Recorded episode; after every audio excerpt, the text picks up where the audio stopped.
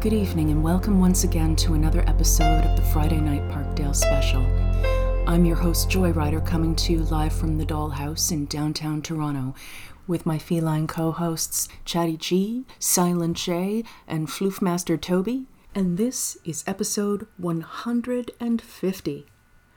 After 3 weeks of talking about the impact of one of the most sampled drum loops in history, it seemed only appropriate to follow it up with a discussion of the legal blowback stemming from the use of samples. I had thought that the first copyright infringement case had been brought against Vanilla Ice, but when I went digging, I learned that that was not the case. The first claim to go before the court was Grand Upright versus Warner Brothers for Biz Markie's track Alone Again, Naturally, which sampled heavily from Gilbert O'Sullivan's Alone Again. The argument from the defense was that it constituted fair use under the parody standard, but the judge was not buying it, and in delivering his verdict, he went so far as to quote the Ten Commandments, "Thou shalt not steal." And this comprises the basis of one of the core arguments against sampling, that it's theft and therefore immoral. The other primary argument is that it's lazy, a shortcut that doesn't require any creativity or vision on the part of the sampler. Both of these are reductive and dismissive, and I'm going to use this entire episode to deconstruct and examine why I think that. So let's get it started with Biz Markie's Alone Again, Naturally. I was on my way to 125th. I saw this death bench, yo, that's my man Cliff. As I flagged him down, he pulled to the side. At this moment, I had to swallow my pride, cause usually I wouldn't ask for a lift, but it was cold as hell and my legs were stiff. He said, "Hey Biz, what you want, a ride?" I said, "Hell yeah." He said, "I can't cause my girl's inside." So he jetted off, leaving two tracks. Not at one time did homeboy look back. It took me an hour to get where I was going, and to top it all off, it had to start snowing. My sneakers was old and my coat was thin, but my determination kept me warm within. I had nobody to help me, as you can see. I'm alone again, naturally. Alone again, naturally. So I went into the show and started maxing. People came up to me and started asking, "What's up with me?" And when I'm getting on, and how many records is Shantay gonna perform? I don't know, but now I gotta go, cause Shantay is calling me to do the show. First she was on, and then she called me out. I did a lot of funky beats without no doubt. I put the mic on my head and began to rip. The crowd began to flip, cause I was rocking the ship. When we was done, I started to laugh. Mars of people come to me for my autograph. After the fun was over, it was time to break. If I was riding, it would be the icing on the cake. As I saw Shantay get into a limo, I had to walk home. I wrote it in my memo. I'm alone again, naturally. All alone again, naturally. Now my Ike. Nothing to worry, wherever I wanna go, I get there in a hurry, that's right, I'm big time. Very well known, now I'm saying rhymes instead of beats on the microphone. Right about now, I'm gonna explain. It was Coovy, T.D. Swan, and the Big Daddy Kane, doing shows all together as one group. None of us acting big-headed or soup. Then after that, we all formed the block. I paid everybody, told them how they rock. They all grabbed their props and went their separate ways. Swan said, "I see you later, Biz, in a couple of days." When people see me leave, like I'm at my jammer, it's like if I was full with stars, lights, and glamour. But when Vaughn came home, he thought I was in somewhere with a girl. I was in bed. Alone again, naturally. I'm alone again, naturally.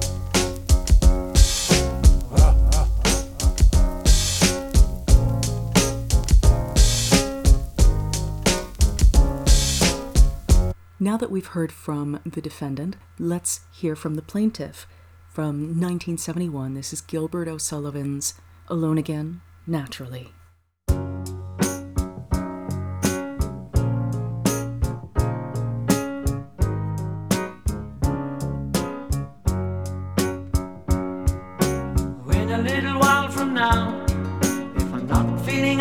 myself. I promised myself to treat myself and visit a nearby tower.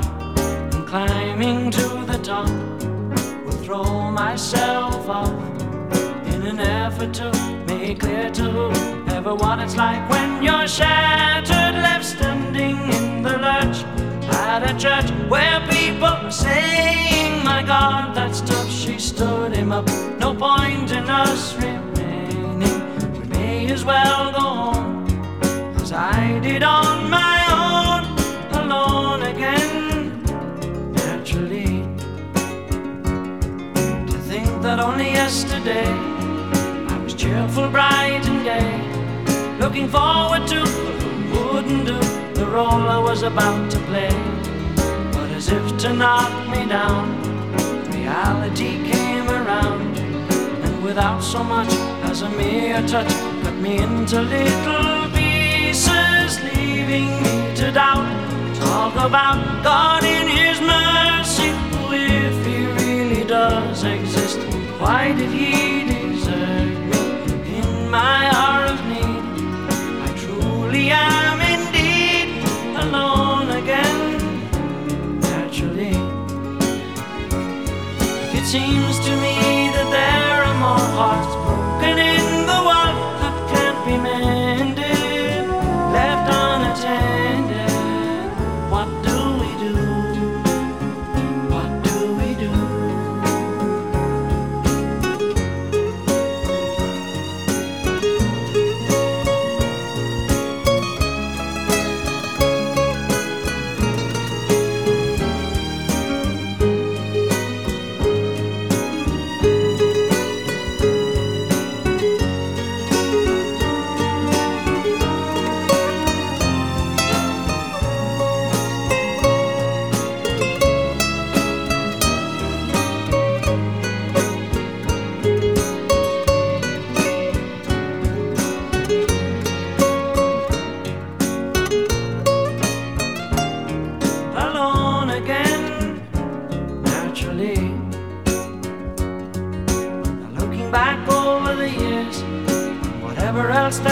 I remember I cried when my father died, never wishing to hide the tears. And at 65 years old, my mother, God rest her soul, couldn't understand why the only man she had ever loved had been taken, leaving her to start with a heart so badly broken. Despite encouragement from me, no words were ever spoken. She passed away, I cried and cried all day, alone again, naturally.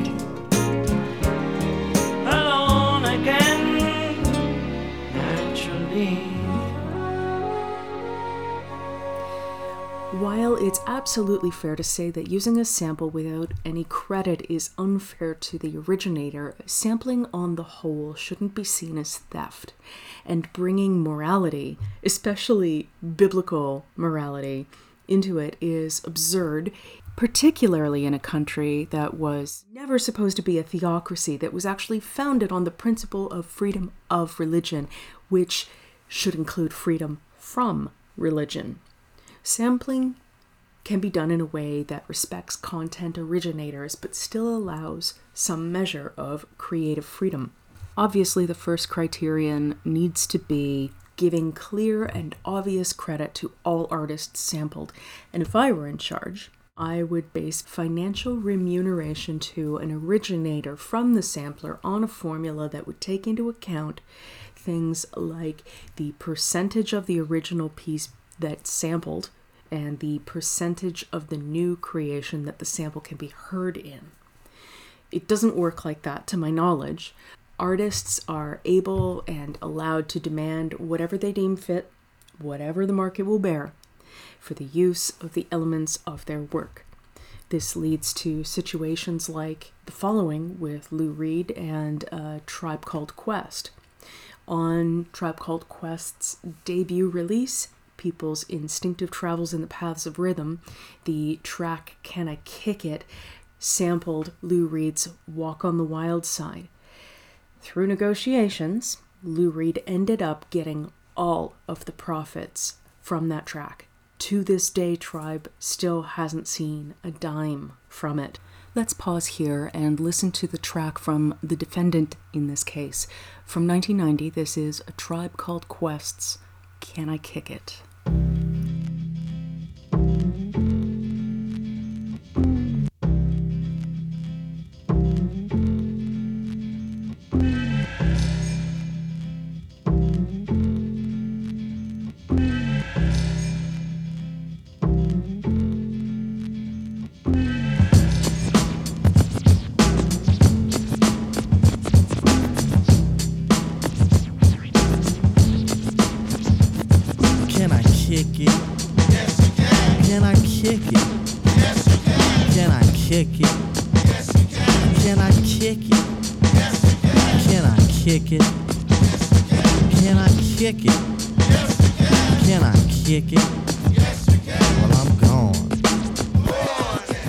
Kick it to all the people who can quest like a tribe does. Before this, did you really know what I was? Comprehend to the track force, why? Cuz getting mentions on the tip of the vibe buzz. Rock and roll to the beat of the funk fuzz. Wipe your feet really good on the rhythm rug. If you feel the urge to freak, do the jitterbug. Come and spread your arms if you really need a hug. Afrocentric living is a big shrug. A life filled with, that's what I love. A lower plateau is what we're above. If you diss us, we won't even think of. We'll nipper the dog and give a big shove. This rhythm really fits like a snug glove. Like a box of positives, it's a plus, love. As the tribe flies high like a dove.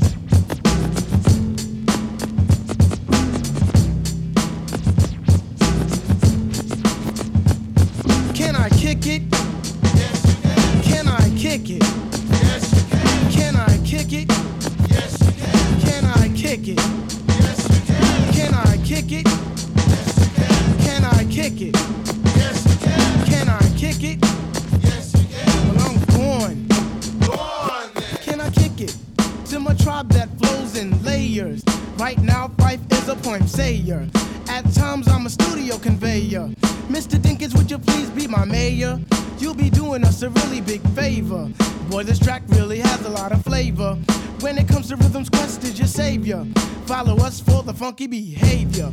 Make a note on the rhythm we gave you. Feel free, drop your pants, yak your hair. Do you like the garments that we wear? I instruct you to be the obeyer. A rhythm recipe that you'll savor. Doesn't matter if you're minor or major. Yes, the tribe of the game with a player. As you inhale like a breath of fresh air.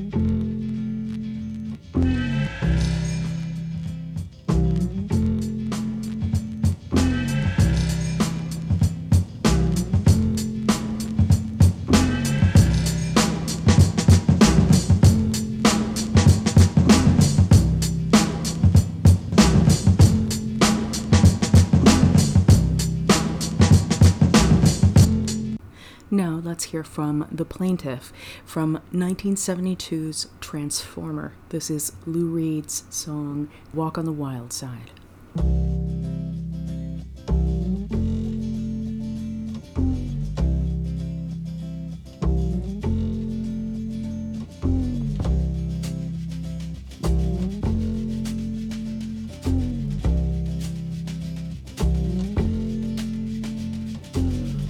came from Miami, FLA.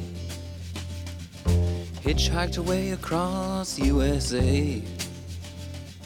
Plucked her eyebrows on the way. Shaved her legs and then he was a she. She says, hey babe, take a walk on the wild side. Said, hey honey, take a walk on the wild side.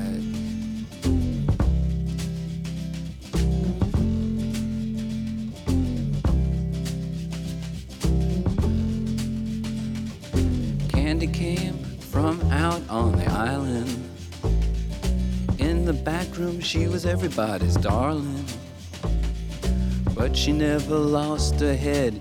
Even when she was giving head, she says, hey babe, take a walk on the wild side. Said, hey babe, take a walk on the wild side. And the colored girls go do do do do do do do do do do do do do do do do do do do.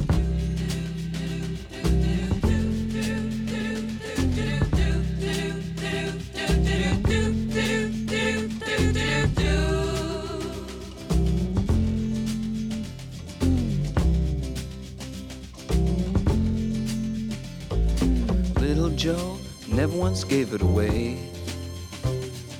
Everybody had to pay and pay. A hustle here and a hustle there.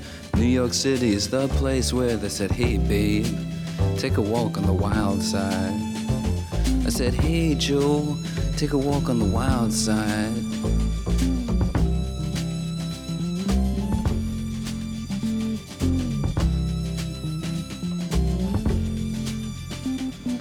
Sugar Plum Fairy came and hit the streets, looking for soul food and a place to eat. Went to the Apollo, you should have seen him go, go, go. They said, hey sugar, take a walk on the wild side. I said, hey babe, take a walk on the wild side. Alright. Ha.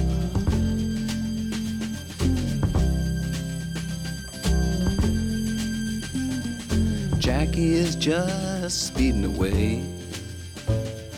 Thought she was James Dean for a day. Then I guess she had to crash. Valium would have helped that passion. Said, hey babe, take a walk on the wild side. I said, hey honey, take a walk on the wild side. And the colored girls say, do do do do do do do do do. Do do do do do do do do do do do do do do.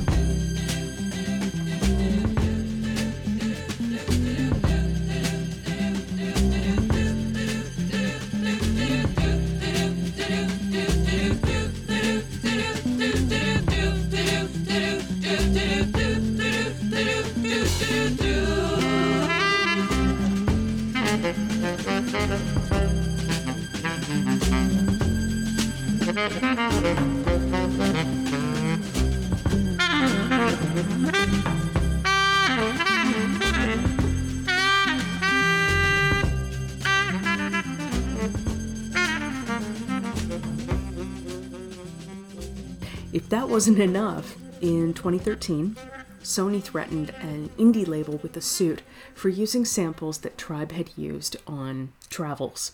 It's not even that Sony was pissed at this indie label for using samples of Tribe Called Quest, it's that Sony was pissed that they were sampling the original material, which is ludicrous. De La Soul is another group that was heavily impacted by copyright issues. Their debut album, 3 Feet High and Rising, relied heavily on samples as well. Even the title is a reference to a Johnny Cash song that's sampled in the track, The Magic Number.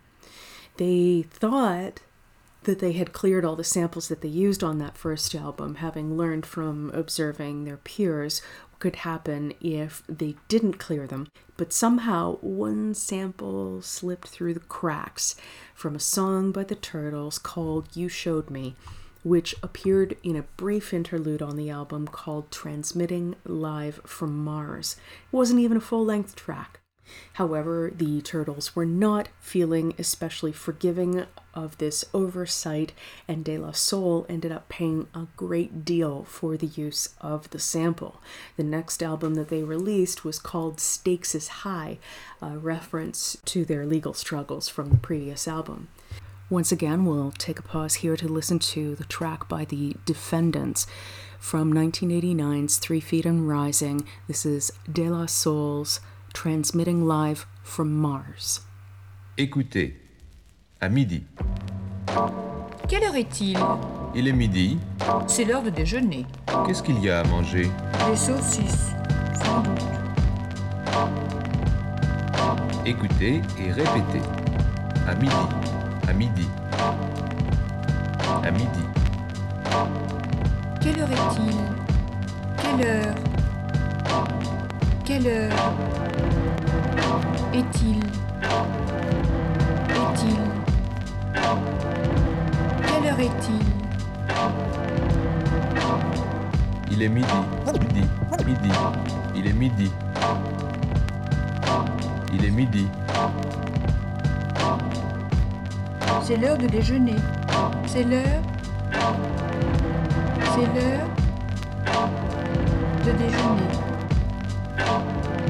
De déjeuner.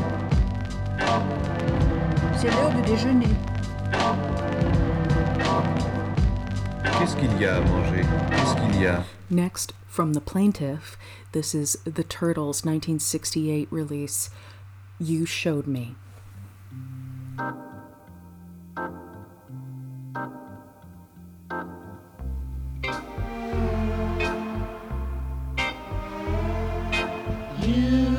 Showed me how to do exactly what you do, how I fell in love with you.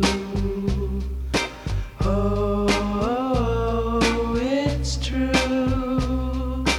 Oh, I love you. You showed me how to say exactly what you say in that very special way. Oh, oh, oh, it's true.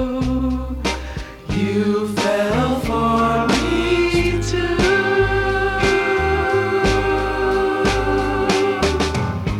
And when I tried it, I could see.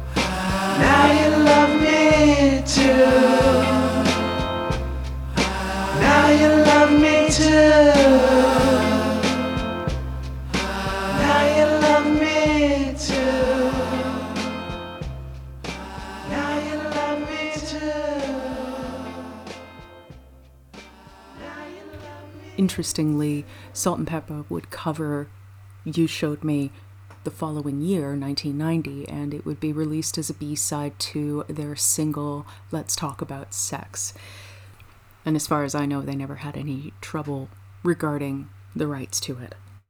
Going back to De La Soul, though, the frustration around the battle for samples was so great that J Dilla of the crew actually left hip-hop for a while, only coming back almost a decade later.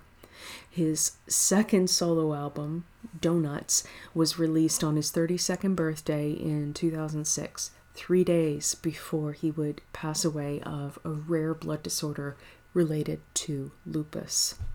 Donuts was also a really sample-heavy album, but it seems that in this instance, he was careful to clear all of them.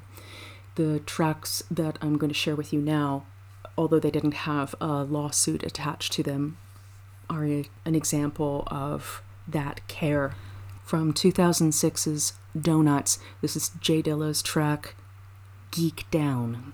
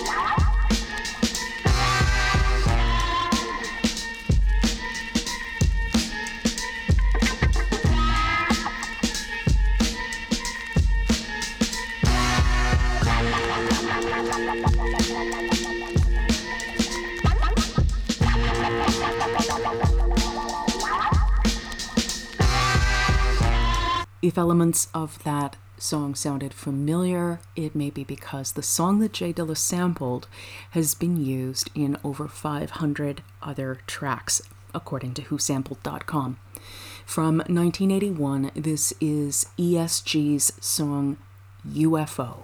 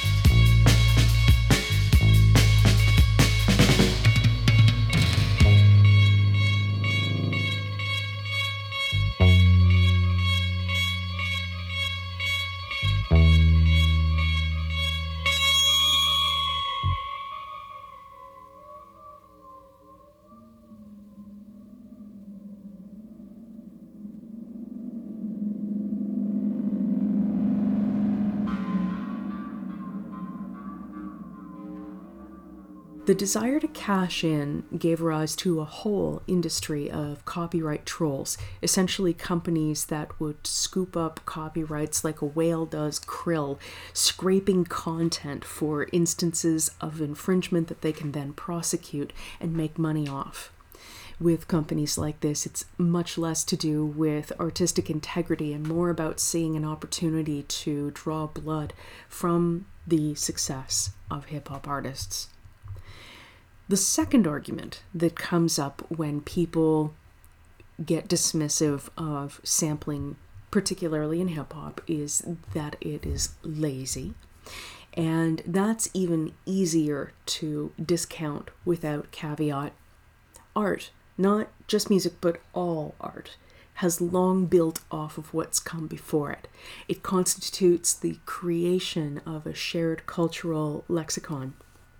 In a documentary aired by PBS's Independent Lens, Benjamin Franzen's documentary Copyright Criminals includes a clip of an interview with Shock G of Digital Underground, in which Shock G draws a comparison between photography and painting, which I think is really quite astute. When photography came to the fore in the 1800s, it would have been quite easy for people to dismiss it as a cheap shortcut to painting. To quote Shock G, "But what the photographer is to the painter is what the modern producer and DJ and computer musician is to the instrumentalist." And really, any new technology tends to garner a similar kind of pushback. I've been guilty of it myself, criticizing DJs who relied on mixers that offered auto-sync for their beat matching rather than being able to do so by ear. Painters use stylistic touches and symbols that are also used by those within their sphere, and this creates entire schools of style around a common aesthetic language, building, again, on what's come before, and it isn't seen as theft unless cultural appropriation comes into play, as it has recently with Indigenous woodlands artists. Certain symbols are very specific to groups, subgroups, cultures, and to bring them from one school of painting to another becomes appropriative. Writers have also leaned into these shared languages and symbologies, not just in the Jungian sense, but in terms of references. I imagine that examples of this exist all the way back to the dawn of writing. I am not familiar with Greek texts, but I would assume that that kind of dialogue between authors would be visible in those pieces. What I am familiar with are 1800s writers, and certainly in those you can see that back and forth, especially in letters to the editor. Writers will also develop their own internal system of references.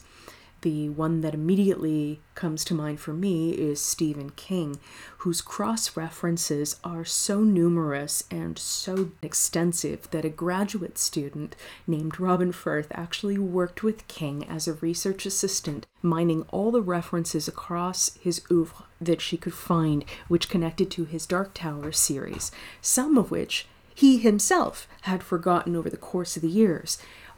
And all of this resulted in the Dark Tower Concordance, made his subsequent books in that series even richer. And this brings us to music.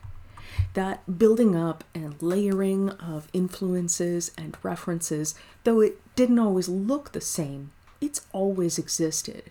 In a lecture produced by Point Blank Music School for WeSampled.com, the instructor made note of a piece by Beethoven, written in 1820, which copied a melody from the year prior used in a piece by Diabelli called Waltz in C Major. Myself, I've long felt that if you traced music back far enough, it would come down to a couple of people banging rocks together, and you can't copyright that. Scratch DJ Qbert, in that same PBS-presented documentary, questioned whether if he took a single note and chopped it, its use would still be considered copyright infringement. And even without chopping, can a person lay claim to a single note? Ultimately, the point is that all of these create a shared cultural understanding. All of these examples of inspiration taken from predecessors lead to an inescapable question. How much of the complaint about sampling is based in racism? The powers that be did not give a shit when black artists like Big Mama Thornton, Chuck Berry, the Chiffons, and Papa Charlie Jackson were being ripped off. But the moment that black artists started making money off of things white people had a stake in, the pendulum swung back hard. Artists whose careers had been rooted in the cultural theft of black sounds often swung back the hardest, like the Rolling Stones, who stole from Muddy Waters and then sued the Verve for using an orchestral version of a song of theirs that the Verve had actually paid to use. I've been talking a lot, so I'm going to pause here and play the song from our defendant in this case, the Verve, and the song is Bittersweet Symphony.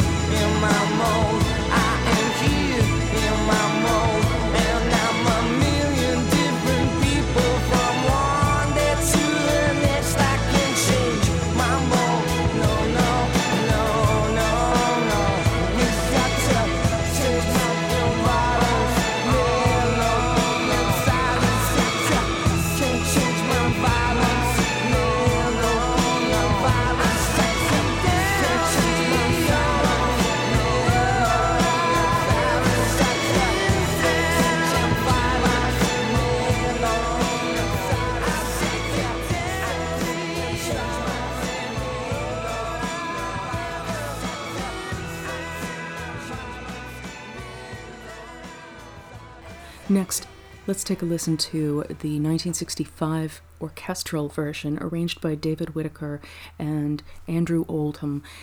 This is the Andrew Oldham Orchestra and their version of The Last Time by the Rolling Stones.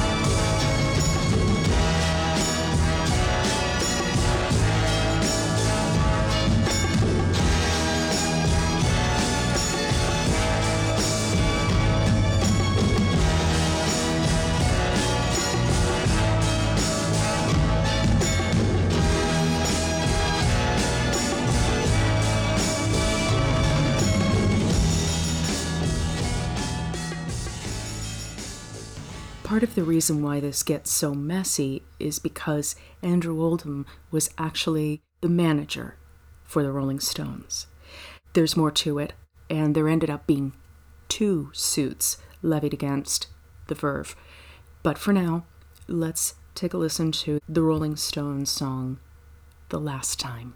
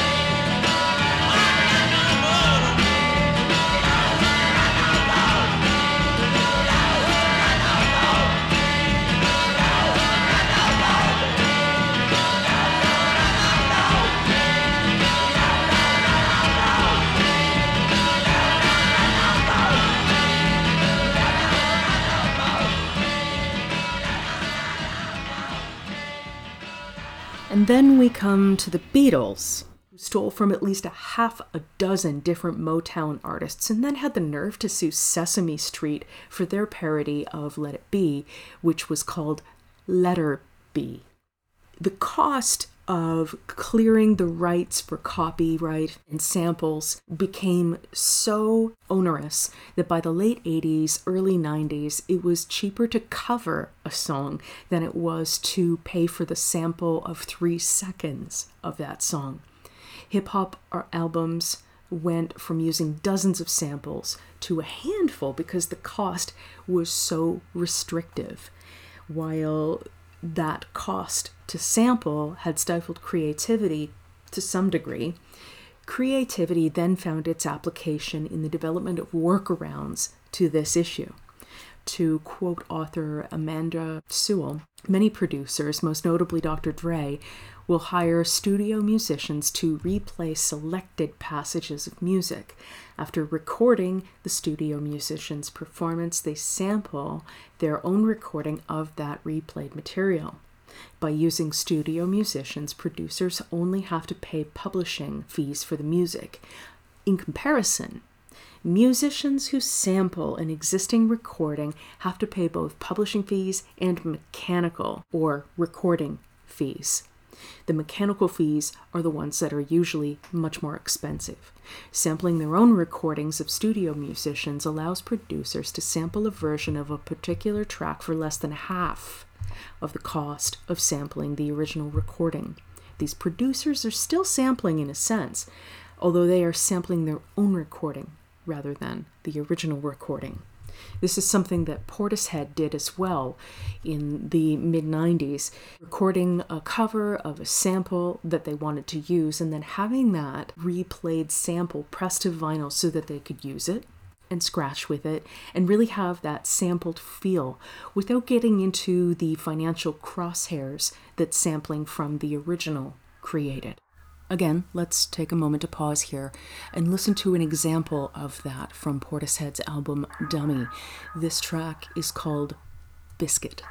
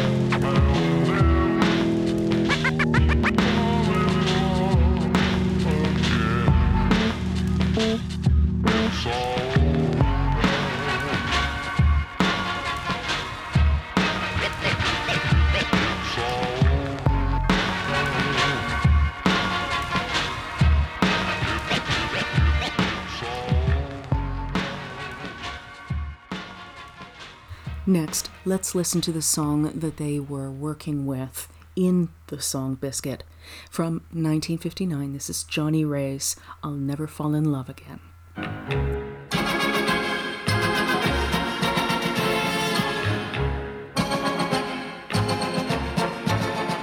I'll never fall in love again. It's all over now. It takes a heart to know the end. I tried to take the chance to feel the thrill of romance and love. And I let my foolish heart become enchanted by starlight above. I'll pretend I never heard a tender loving word from you. You found another love and forgotten every joy we knew. Please help me understand the way the angels planned our love affair should end.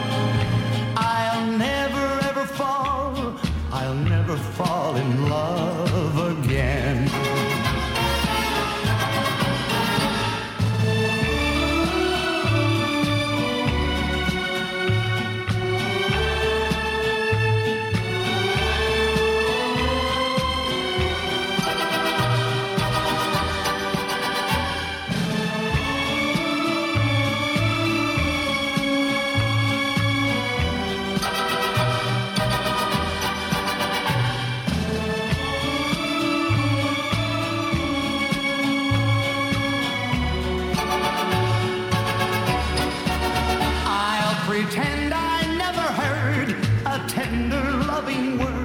From you,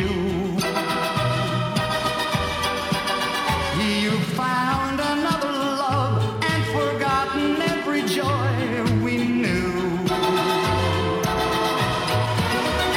Please help me understand the way the angels planned our love affair should end. I'll never ever fall. I'll never.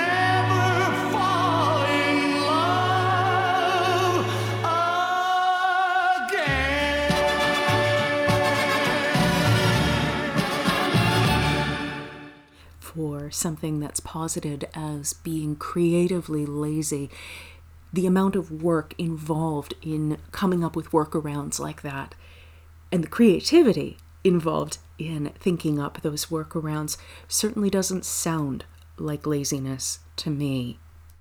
The irony of all this is that in the beginning, sampling was something that had made music production more accessible and more democratic. To quote Shock G of Public Enemy, the reason why we sampled in the beginning was that we couldn't afford to have a guitar player come in and play on our record. We couldn't afford to have that horn section or the string sections.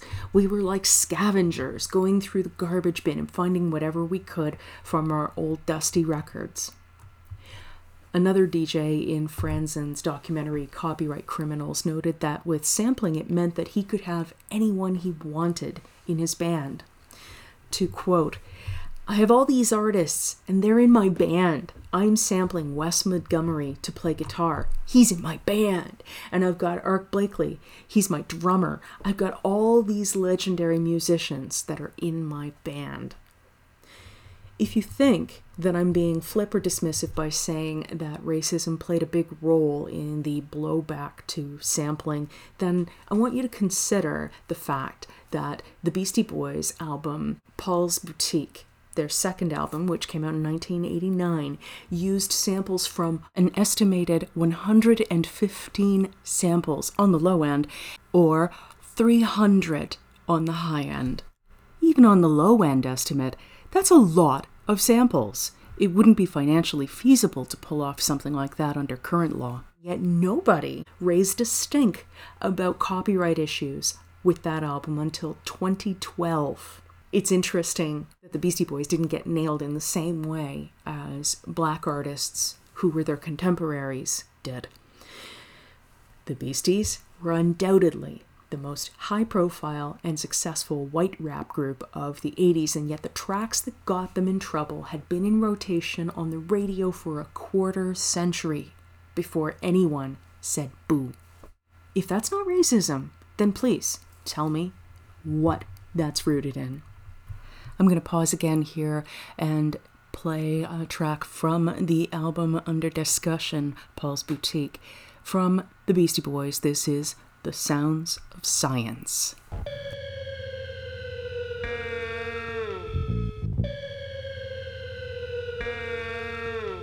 Now here we go, dropping science, dropping it all over. Like bumping around the town like when you're driving a Range Rover. Expanding the horizon, yeah. Expanding the parameters. Expanding the rhymes of sucker MC amateurs. And Norgal, Isaac Newton, a scientific easy. Up in Franklin with a kite, a getting over with the key. Now rock, shocking the mic of the many times table. Rock well to tell the spell all of the old fables. Cause I've been dropping the new science, and I've been kicking the new knowledge. And I'm seeing to a degree that you can't get in college. Now the dregs of the earth and the eggs that I eat, I got pegs through my hands and worn through my feet. Shade, stadium, the radium, EMD square, kicked out of the palladium. Just think that I can't. It's the sounds of science. The sounds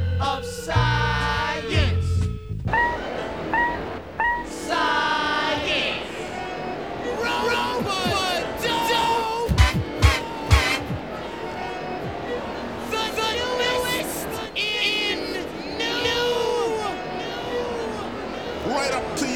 And dish you. Waxing and milking all of your squares. Time and money for girls covered with honey. Till I aspire to be as cunning. Feeling and rocking and rolling B-size D cup. Order the quarter deluxe. Why don't you wake up? My mind is kind of blowing like an oil projector. How'd you get up to get the Jimmy? Protector went berserk and worked and exploded. She woke up in the morning and her face was coated. What are you studying? The man on the mic.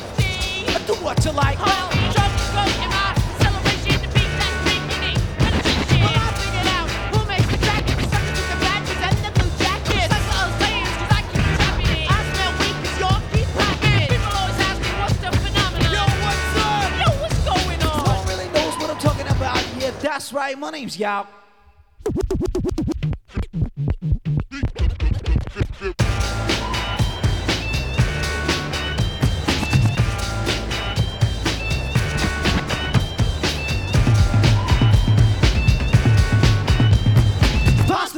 Constantly on the fountain youth, not Robotron. Peace is the word I've heard before. So move up on the dance floor. Cause I'm gonna die one day. Cause I'm going this way. Not like a roach or a pizza toast. I'm going out first class and going out coach. Rock my Adidas, never rock Dilla. I do not sniff the coke, I only smoke the Sensimilla. Well, who if I know, I let's go. What I live, I write. And that's strictly wrong, I got science for any occasion. Postulating theory, formulating equations. Well,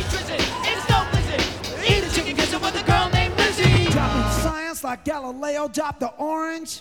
For the record, the Beasties sampled no fewer than 8 songs on that one track, half of which were from the Beatles. You can see how that would have gotten them into trouble. Music writer Eric Nielsen tried to argue that the end of the free-for-all on sampling meant the end of politically driven hip-hop, but after reading the counter-arguments of another music writer named Brandon Soderberg, I don't think that's the case.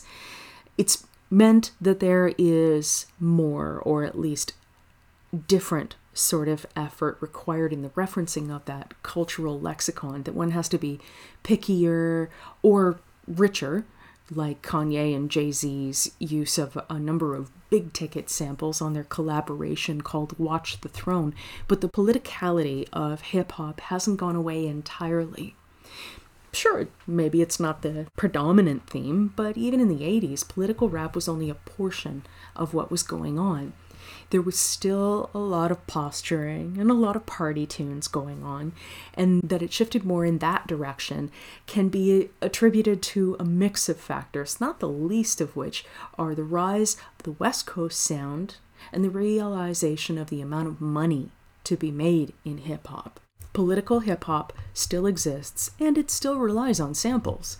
Lil Wayne, as problematic as he is, put out an incredible mixtape called Dedication 2 with DJ Drama in 2006. The most important track on it talks about George Bush's failure to handle the crisis of Hurricane Katrina in an adequate way. It's called Georgia Bush, and to quote from Brandon Soderberg again, it grabs its beat from Ludacris and Field Mob's song of community celebration, Georgia, which itself samples from Ray Charles's Georgia on My Mind, and Lil Wayne wraps around the Ray Charles sample, taking Charles's Georgia shout as a clever way to take President Bush to task for his failures. With that in mind, let's take a moment to listen to the first half of Lil Wayne's Georgia Bush. This song right here is dedicated to the President of the United States of America. Yeah, y'all might know him as George Bush, but where I'm from, Lost City of New Orleans, we call him this. Georgia. That's right. Georgia Bush. Georgia, you know who you are. Georgia, yeah, let's go. Georgia Bush. Georgia Bush. Georgia, ever we call you. Gangsta Brazil, I did something dedicated to the one with the suit. Thick white skin and his eyes bright blue. So-called beef with you know who. Fuck it, he just let him kill all our troops. Look at all the bullshit we been through. Had a nigga sitting on top of their roofs. Hurricane Katrina, we should've called it Hurricane Georgia Bush. Then they telling y'all lies on the news. The white people smiling like everything cool. But I know people that died in that pool. I know people that died in them schools. Now what is the survivor to do? Got no trailer, you gotta move. Now it's on to Texas and to Georgia. They tell you what they want, show you what they want you to see, but they don't let you know what's really going on. Make it look like a lot of stealing going on. Boy, them cops is killers in my home. Nigga shot dead in the middle of the street. I ain't no thief, I'm just trying to eat. Man, fuck the police and President Georgia Bush. So what happened to the levies? Why wasn't they steady? Why wasn't they able to control this? I know some folk that live by the levy that keep on telling me they heard explosions. Same shit happened back in Hurricane Benson 1965. I ain't too young to know this. That was President Johnson, but not is Georgia Bush. We from a town where everybody drowned in, everybody died, but baby, I'm still praying with you. Everybody cried, but ain't nobody tried. There's no doubt on my mind, it was Georgia Bush. We from a town where everybody drowned in, everybody died, but baby, I'm still praying with you. Everybody crying, but ain't nobody trying. There's no doubt on my mind, it was Georgia Bush. I was born in a boot at the bottom of the map. New Orleans, baby, not a White House. Hating, trying to wash us away like we not on a map. Wait, have you heard the latest? They saying that you gotta have paper if you're trying to come back. Niggas thinking it's a rap, see, we can't hustle and they try, we ain't from nah, it's them dead bodies, them lost houses. The mayor say don't worry about it, and the children have been scorned. No one's here to care about them. And best shout to all the rappers that helped out. Yeah, we like to thank all of y'all for President Bush. When you see Confederate flag, you know what it is. A white cracker motherfucker that probably voted for him. And no, he ain't gonna drop no dollars, but he do drop bombs. R.I.P. cause he died in the storm. Fuck President Georgia Bush. See us in your city, man, give us a pound. Cause if a nigga still moving, then he holding it down. I had 2 jacks, but lost both them bitch. Cheers, I'm from N.O., the N.O., yeah. We from a town where everybody drowned in, everybody died, but baby, I'm still praying with you. Everybody cried, but ain't nobody tried. There's no doubt on my mind, it was Georgia Bush. We from a town where everybody drowned in, everybody died, but baby, I'm still praying with you. Everybody crying, but ain't nobody trying. There's no doubt on my mind, it was Georgia Bush. Bush. Bush. Next, let's listen to Field Mob's track, Georgia, featuring Ludacris and Jamie Foxx. Georgia, Georgia, Georgia, Georgia. We on the grind, Georgia, all the time. It ain't nothing on my mind, but Georgia, we ain't playing with you. We on the grind, Georgia, all the time. It ain't nothing on my mind, but Georgia, we ain't playing with you. Country names, country slang, fiends at the liquor store. Lack cruising, crap shooting, 50 on the 10 or 4. Overcast, the forecast shows clouds from plenty drove. And we ready for woe in the state of Georgia. Yeah, dirty words, dirty birds, it's mean in this dirty South. You ever disrespect it, and we'll clean out your dirty mouth. Bulldogs clocking, these lookout boys is hawking. You gotta be brave in the state of Georgia. I got 5 Georgia homes where I rest my Georgia bones. Come anywhere on my land and I'll aim at your Georgia dome. If you get in an altercation, just hop on your mobile phone and tell somebody you need help in the middle of Georgia. We some ATL thrashers, scope your pumpkin and smash ya. We'll come through your hood worse than a tsunami disaster. Don't know who they gonna get or who them robbers gonna hit. That's why I keep my Georgia Tech in the state of Georgia. We on the grind, Georgia, all the time. It ain't nothing on my mind, but Georgia, we ain't playing with you. We on the grind, Georgia, all the time. It ain't nothing on my mind, but Georgia, we ain't playing with you. Bone, black eyed peas, turn up in collard greens. We the children of the corn, dirty than Bob Marley's PP. GA, the peach state, where we stay. My small city's called Albany. Pecan country like catfish with grits, candy yams and chitlins, grams, homemade baked biscuits. The land of classical caprices and Impala super sports ingredients in this peach cobbler called Georgia. I love the women out in LA and the shopping stores in New York. The beaches at MIA, but ain't nothing like that GA red clay. Look on your map, we're right above Florida, next to Bama, under the Carolinas and Tennessee. You'll see. Well, Gladys Knight took a midnight train, the birthplace of Martin Luther King. We're ass so plump and hips so thick. We're lack trucks sitting on 26s. Know where you're going or you'll be lost. Found in these plum trees in the south. These choppers are tomahawk your top down here in Georgia. Grinding, Georgia, all the time. It ain't nothing on my mind, but Georgia, we ain't playing with you. We on the grinding, Georgia, all the time. It ain't nothing on my mind, but Georgia, we ain't playing with you. I was born in the belly at the bottom of the map, with a wet paint drip jet on Berettas and the chrome on the Chevy when I'm chopping in the trap. Country's headaches, some warriors, toast on the spray, St. Shakers, Florida. Looking for me, boy, you find me. Down the door, the kind of small city called Albany, Georgia, where they used to call us some mamas, and now they jock in the grammar. Watch your mouth, flesh you out for some manner. Bunch of hustlers, one on every corner, like the Waffle House in Atlanta. R.I.P. camouflage out in Savannah. Now you might come for vacation, leave on probation. Home in the strip club, known for the thick girls. Where the tricks put tips in the tip girl, for the thick chick in the thong with a big butt. Wanna get love, won't be cheap, long money like Peachtree. Make a chick take it off like freak meat, Diane. When you see them Confederate flags, you know what it is. Your folks pick cotton hill, that's why we call it the field. I got a Chevrolet on 26s. I'm from GA, GA.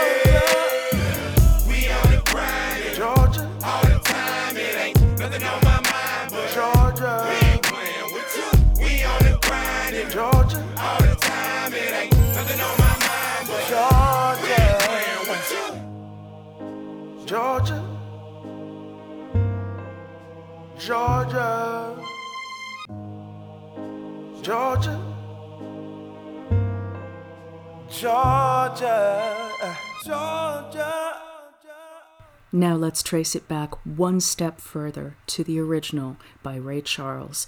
This is Georgia on My Mind.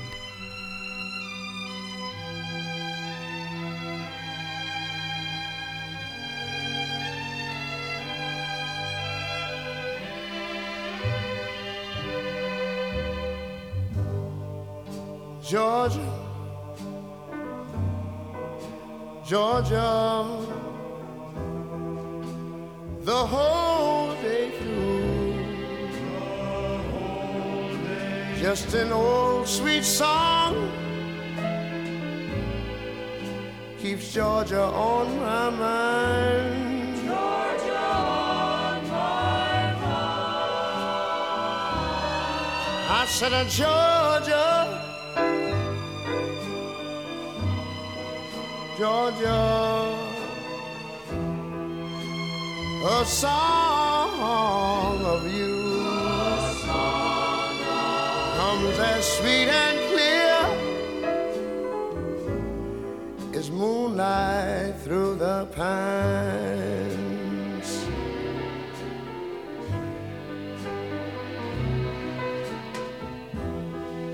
Other arms reach out to me, other eyes smile tenderly. Still in the peaceful dreams I see the road leads back to you. I said, Georgia, oh Georgia, no peace I find, just an old sweet song keeps Georgia on my mind. Georgia on my mind. Other arms reach out to me, other eyes smile tenderly. Still in peaceful dreams I see the road leads back to you. Oh,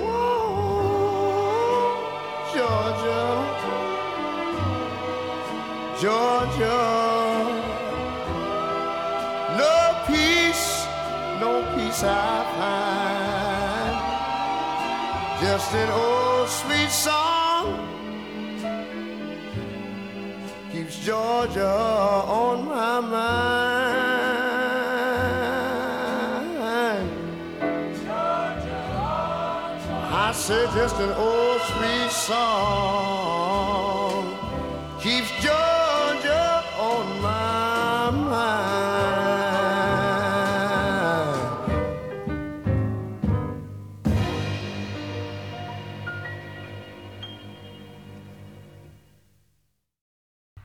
It should be noted that just because there are laws discouraging people from making money off of samples without paying royalties or any kind of licensing fees, that hasn't discouraged people from using samples entirely either.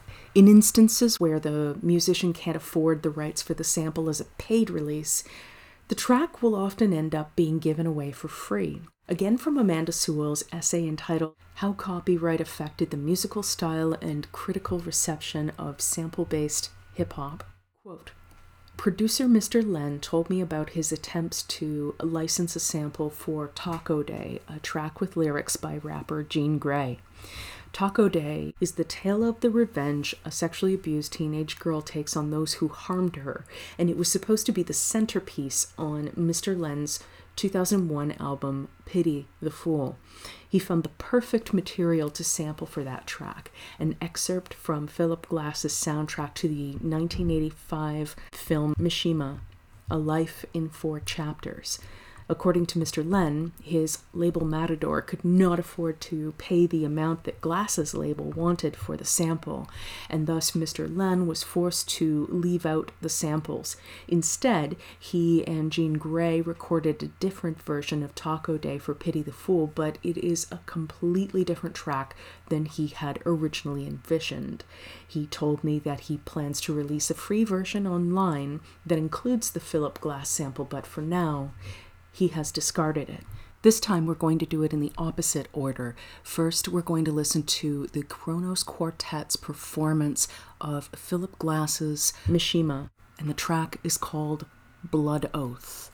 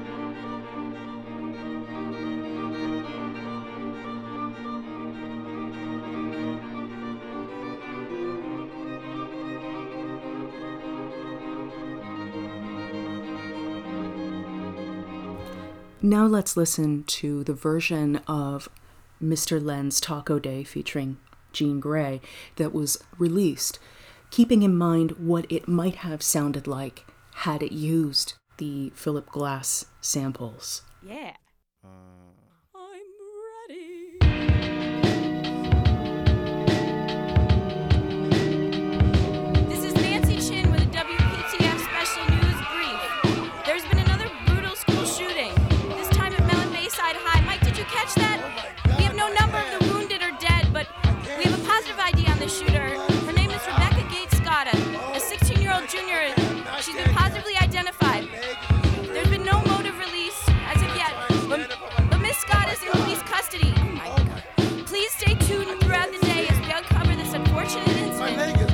To get to the bottom of this recent violent epidemic.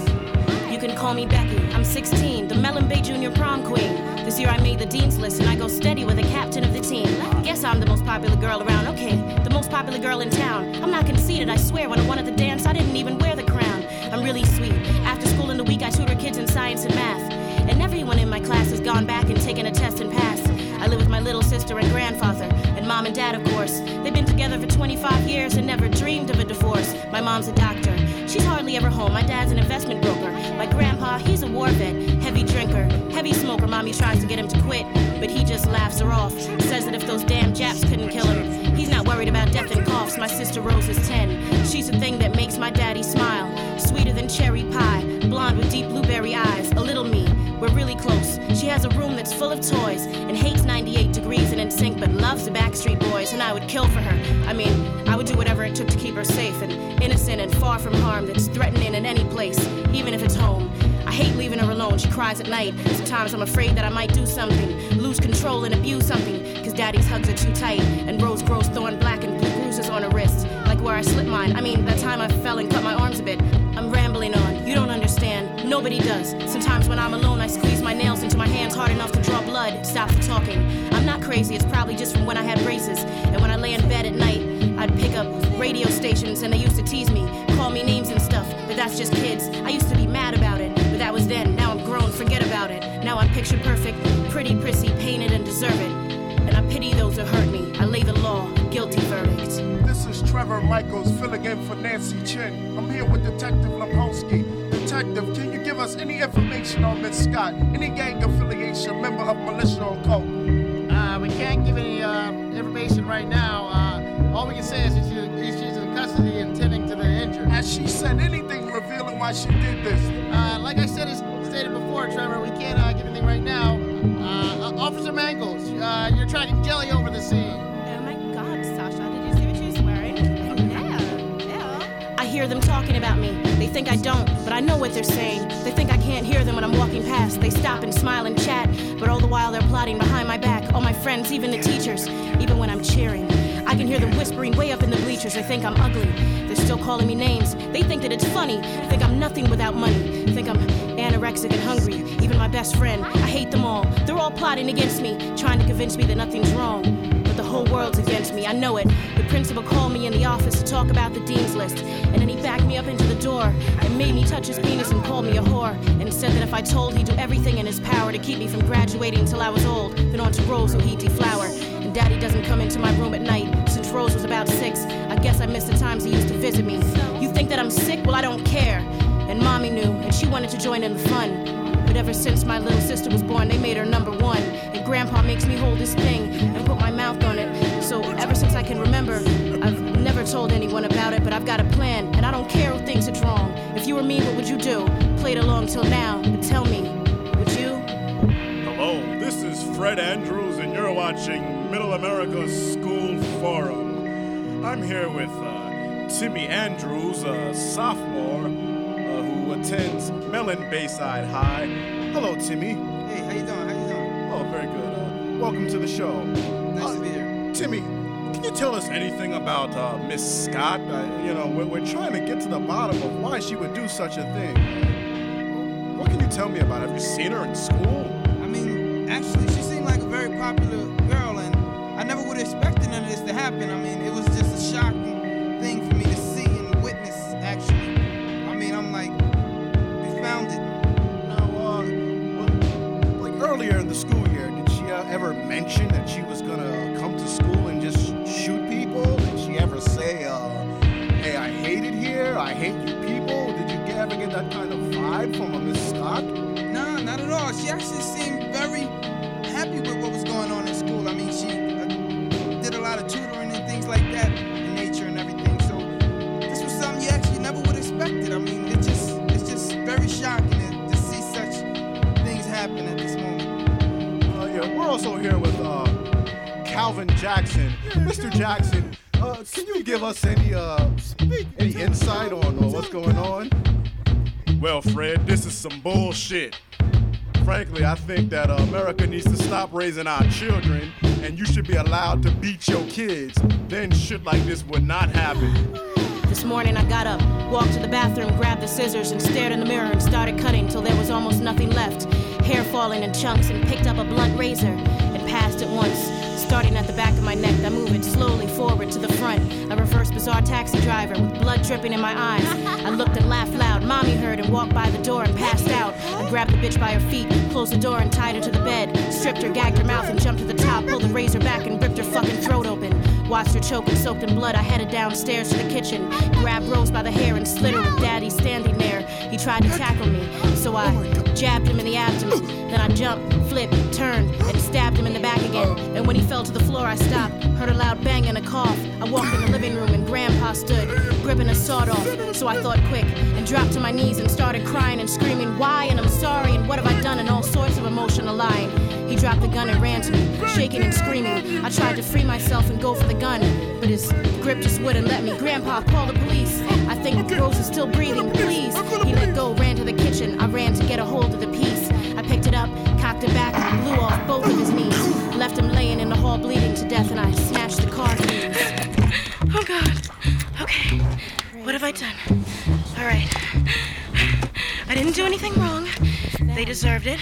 They got what was coming to them. It's not me. I'm not crazy. I'm not hearing voices. No. It's what was supposed to happen. Now, I'm just going to go to school and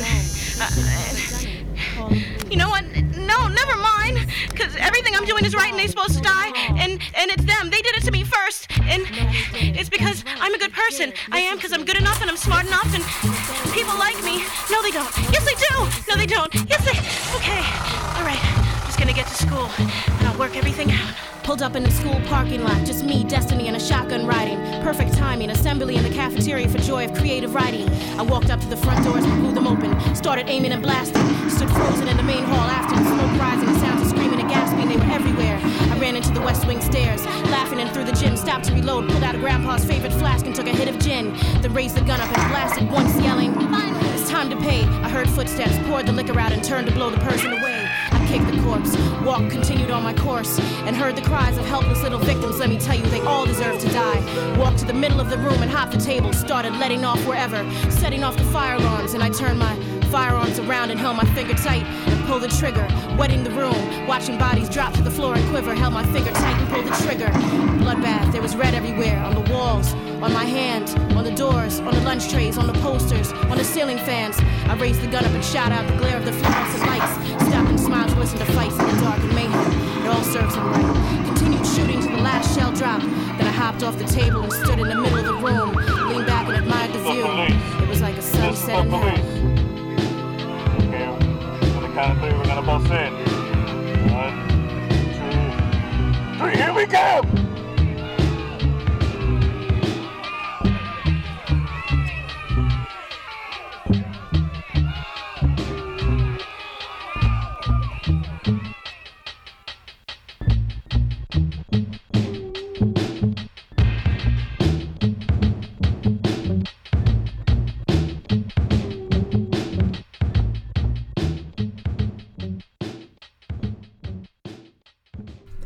Interestingly, in some cases, the use of a sample has helped to increase the sales of the original. A great example of this is Coolio's track Gangster's Paradise, which sampled Stevie Wonder's Pastime Paradise, which was featured on his 1976 album Songs in the Key of Life. Stevie Wonder's track saw 1 million in sales, but Coolio's saw 7 million in sales. Although we've listened to Coolio's Gangster's Paradise before on this show, it was in a different context. So we're going to listen to it again, but here too I'd like to do it in reverse and play the original track first. From Stevie Wonder, this is Pastime Paradise.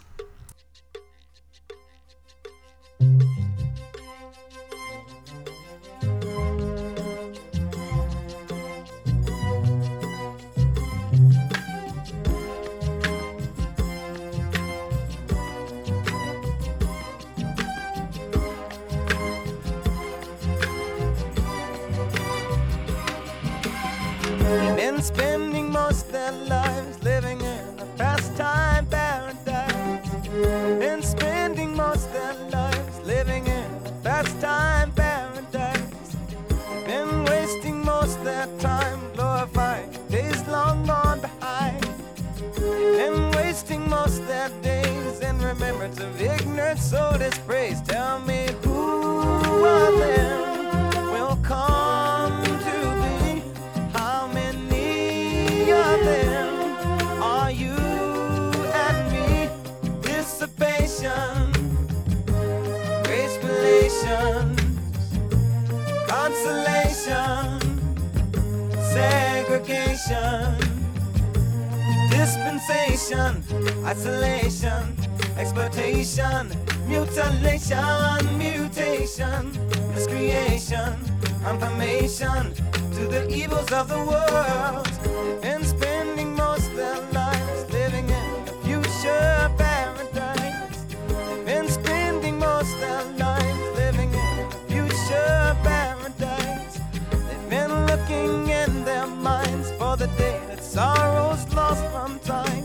They keep telling of the day when the Savior of love will come to stay. Tell me who of them will come to be? How many of them are you and me? Proclamation of race relations, consolation, integration, verification of revelation, acclamation, world salvation, vibration, stimulation, confirmation to peace of the world. They've been spending most of their lives living in the pastime paradise. They've been spending most of their lives living in pastime paradise. They've been spending most of their lives living in a future paradise. They've been spending most of their life living in a future paradise. We've been spending too much of our lives living in a past time paradise. Let's start living our life, living for the future paradise. Praise to our lives, living for the future paradise. Shame to anyone's life, living in a past time paradise.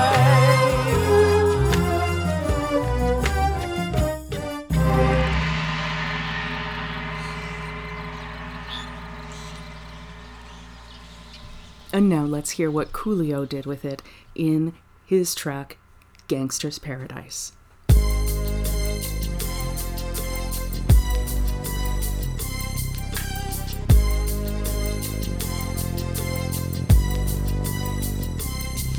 As I walk through the valley of the shadow of death, I take a look at my life and realize there's nothing left. Cause I've been blasting and laughing so long that even my mama thinks that my mind is gone. But I ain't never crossed a man that didn't deserve it.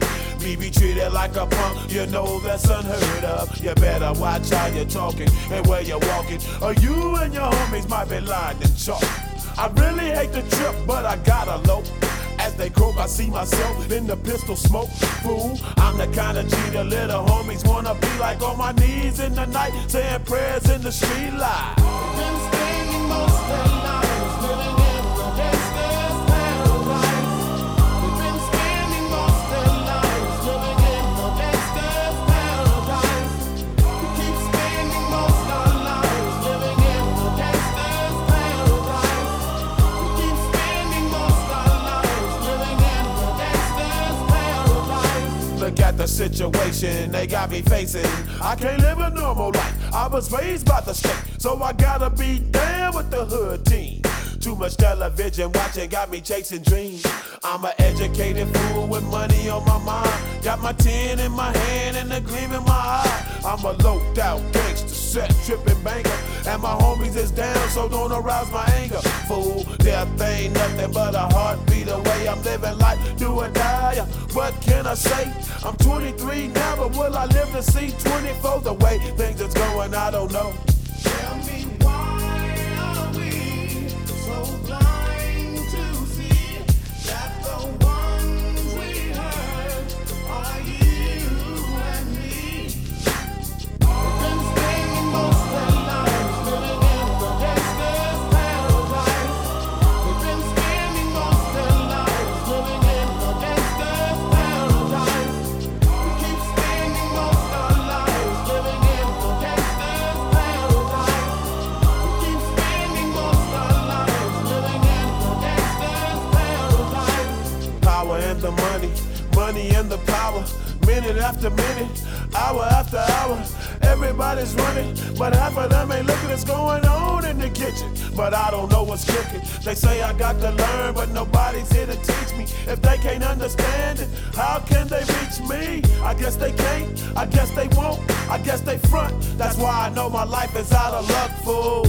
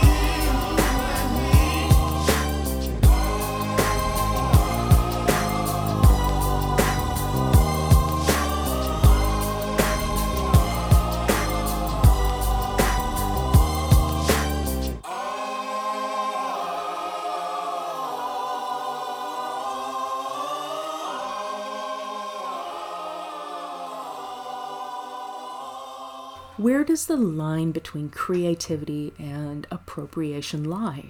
When is it experimentation and when is it exploitation? Danger Mouse took Jay-Z's Black Album and the Beatles' White Album and chopped the two together in what he dubbed the Grey Album. It's not as simple compositionally as just playing a track from each album simultaneously. He went into it and developed a collage with pieces from each that not only fit together but complement one another. And in some instances, he's used a very tongue-in-cheek, ironic sensibility in the way that he's chosen to combine tracks and elements of the tracks.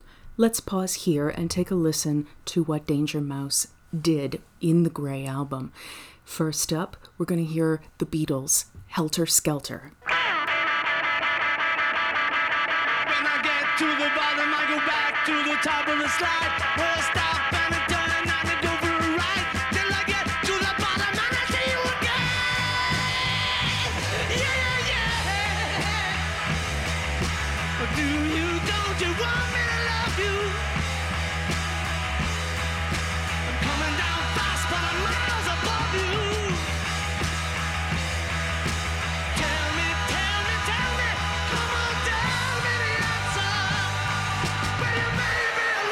You ain't no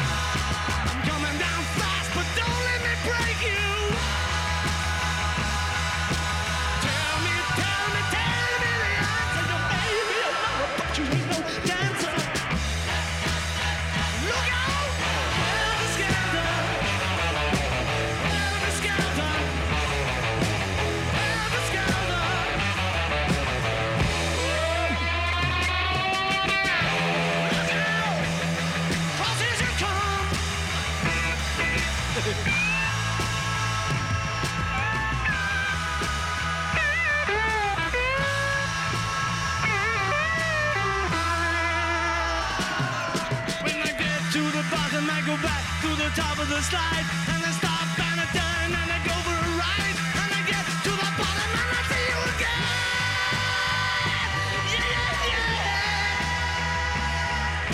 again. Yeah, yeah, yeah. But do you, don't you want me to make you?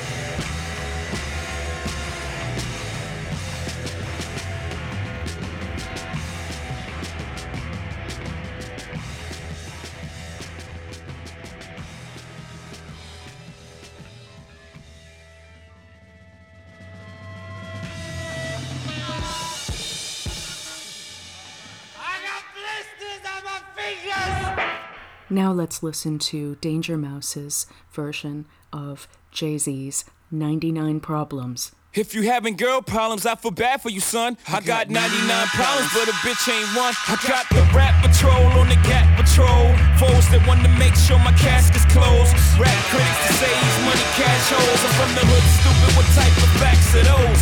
If you grew up with hoes in your zapper toes, you celebrate the minute you was having dough. I'm like, fuck critics, you can kiss my whole asshole. If you don't like my lyrics, you can press fast forward. I beef with radio if I don't play they show.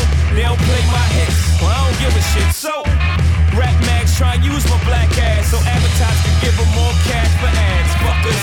I don't know what you take me as or understand the intelligence that Jay-Z has. I'm from rags, the richest niggas, I ain't dumb. I got 99 problems, but a bitch ain't one. Hit me!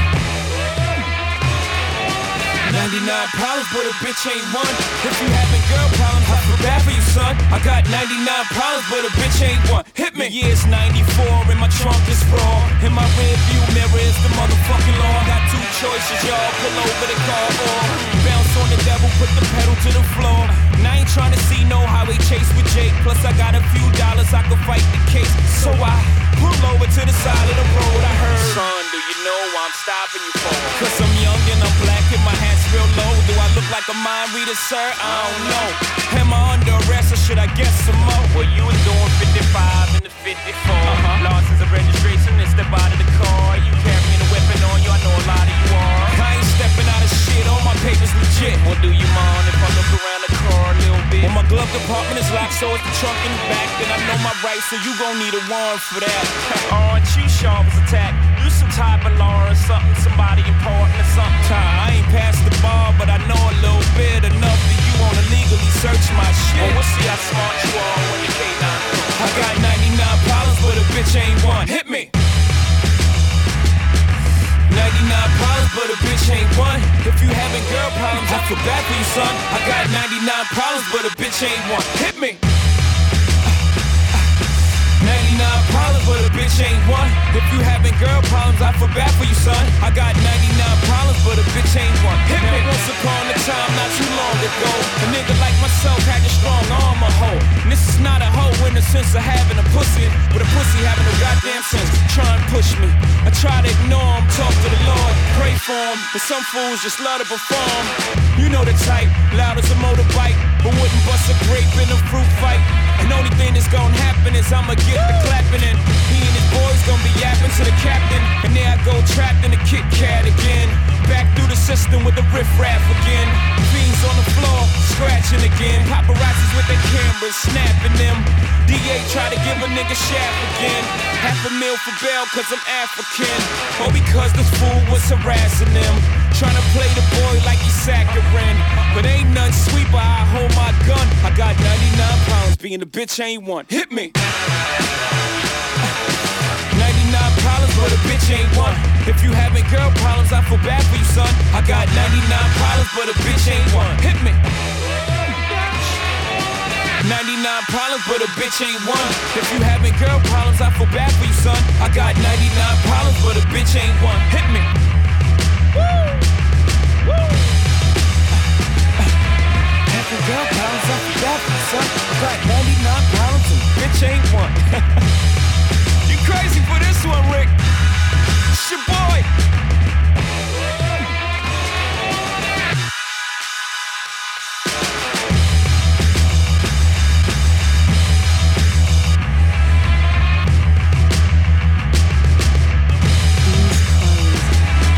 These colors of exploration and song and creative experimentation are what propel music on the whole forward, without pushing the boundaries of what technology can do and what we can do with technology. We risk becoming stagnant.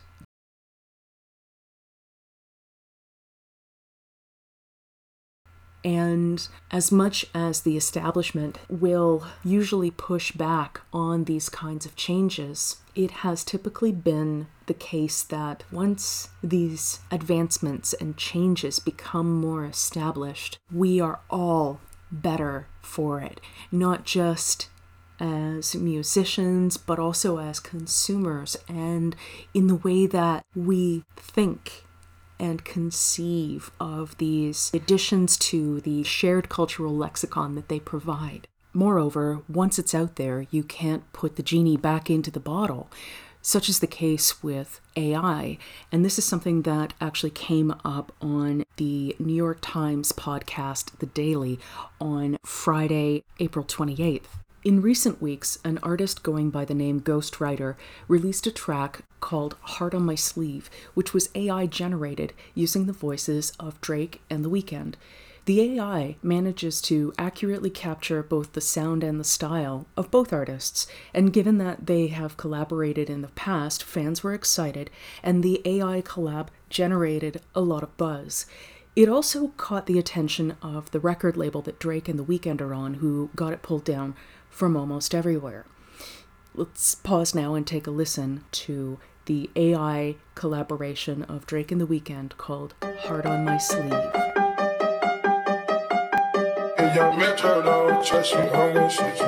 I came in with my ex like Selena, the flex, bumping Justin Bieber, the flavor and left, she know what she need, or I need, or she blessed, giving me my best, on my sleeve with a knife in my back, what's with that, ayy? 21, I love him, then my brother, that's where it's at, ayy. Metro made the beat, so you know that it's gon' slap, ayy. Yeah, it's gon' slap, ayy. Tell him, run it back. Talking to a diva, yeah, she on my nerves. She think that I need her, kick her to the curb. All I know is you could've had the world. Had the world, yeah, you were my world.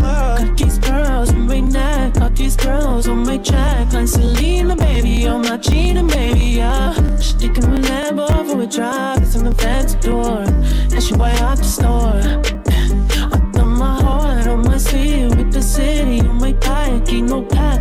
Say she from Toronto, I can't find it on the map. That's on me, I put it.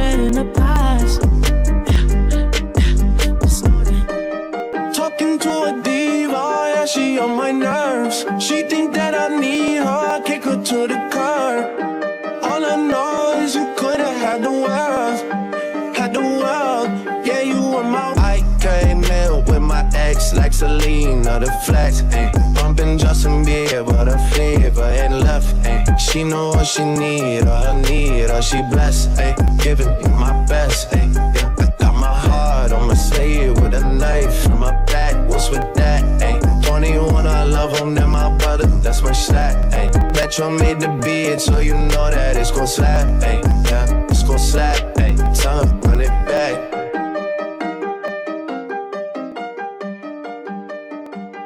Having the track pulled down doesn't put that genie back in the bottle, though, and now, as Sabrina Tavernisi and Joe Coscarelli discussed on The Daily on Friday, a lot of questions will need to be addressed going forward. Some artists have said that they're fine with AI using their voices, but that won't be the case with all artists. David Guetta had an AI do Eminem's voice on a techno track, which I find especially funny given the slam that M gave Moby and techno at large on his track Without Me. But what about white artists borrowing the voices of black musicians? Even if what the AI spits out isn't offensive in its wording, it's a new kind of digital blackface. How will all of this be handled in the courts? Presumably, artists will need to find a way to protect their voices from AI use if they choose to, and those who allow their voices to be used by AI will need to be compensated for that use. But none of that will happen overnight. And much in the same way as we saw with sampling in the late 80s and early 90s, I imagine we will see test cases happening in the next 2 years to address these concerns. But for now, that's our show for tonight. Thanks so much for tuning in. It's always a pleasure to have you share some of your week with me. If you'd like to support the show, go to thefnps.com. All the social media links are at the top of the page, including the Ko-fi link and the show's Patreon link. Patrons get access to a bunch of extra goodies, but liking the show on whatever platform you listen from, leaving a review, sharing episodes with friends, following the show on social media, all of that helps. And there's been even more work in the last week on the website, so go take a look. Changes have happened and more are shortly to come. As always, be well and stay safe, and we'll see you next week. Have a good one.